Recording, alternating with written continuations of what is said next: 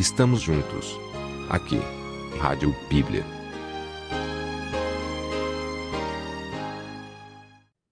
De fato, é uma condição desejável e abençoada quando os cônjuges estão alinhados espiritualmente e têm o mesmo propósito de seguir e depender do Senhor.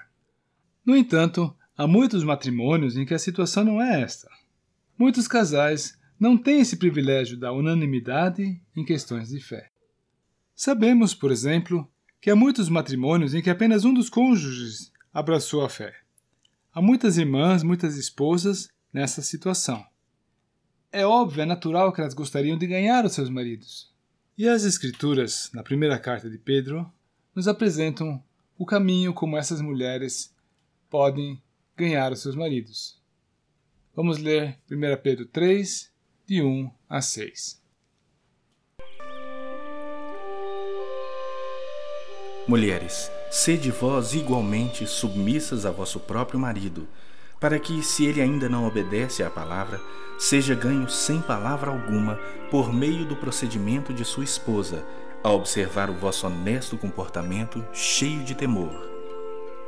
Não seja o adorno da esposa o que é exterior, como frisado de cabelos, adereços de ouro, aparatos de vestuário. Seja, porém, o homem interior do coração unido ao incorruptível trajo de um espírito manso e tranquilo, que é de grande valor diante de Deus.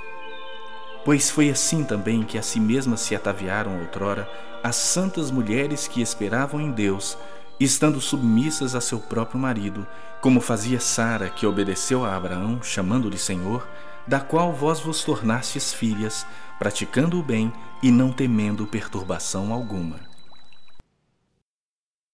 Pois bem, vocês ouviram que o apóstolo Pedro instrui as mulheres, as esposas, a se sujeitarem a seus maridos e conduzirem uma vida casta e temente a Deus.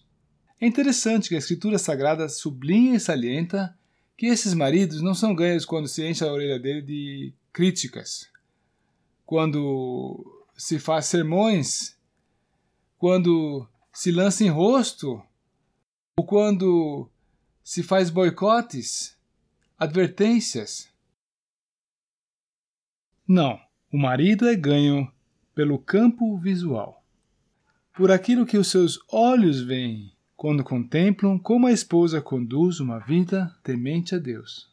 E de tal forma impactados por aquilo que veem, que eles se sentem constrangidos a modificar a sua conduta. Ora, quando se faz menção de contemplar uma mulher, logo se pensa nos seus atributos exteriores, visíveis.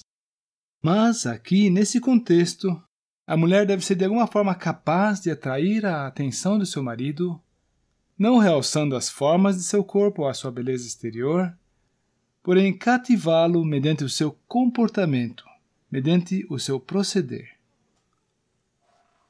Nesse trecho da escritura que nós estamos considerando, o autor inspirado, que é o Pedro, ele inclusive faz menção de três elementos que não devem se manifestar nessas mulheres. Trata-se basicamente de adornos exteriores, como frisado de cabelos, adereços de ouro ou aparatos de vestuário.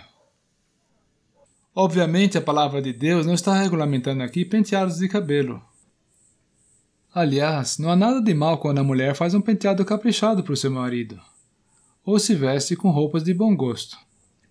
A recomendação que a palavra de Deus faz aqui às irmãs, às mulheres crentes, é que elas não recorram a esses recursos com o propósito de se adornar com eles. Por outras palavras, não é apropriado que elas recorram a esses subterfúgios exteriores para atrair os olhares, a atenção para si. O porte geral que se aplica à mulher cristã que quer ganhar o seu marido incrédulo é que ela não se projete, ela deve ser discreta, singela, retraída, recatada, enfim, não se projetar pelo porte exterior. Pois bem, então está dada a instrução do que ela não deve fazer. Mas o que ela deve fazer então? O que ela deve manifestar? A instrução é clara: um espírito manso e tranquilo, uma esperança focada em Deus, sujeição ao seu marido, praticando o bem e não temendo perturbação alguma. Ou seja, o que se requer dela são atos e passos de fé. Ela deve evidenciar essa fé que ela tanto gostaria que o marido dela também tivesse. Fica então a dica dos valores que, segundo a avaliação divina, são aqueles que realmente contam. Queira Deus que tanto você como eu possamos apreciar esses valores e absorvê-los em nosso foro íntimo.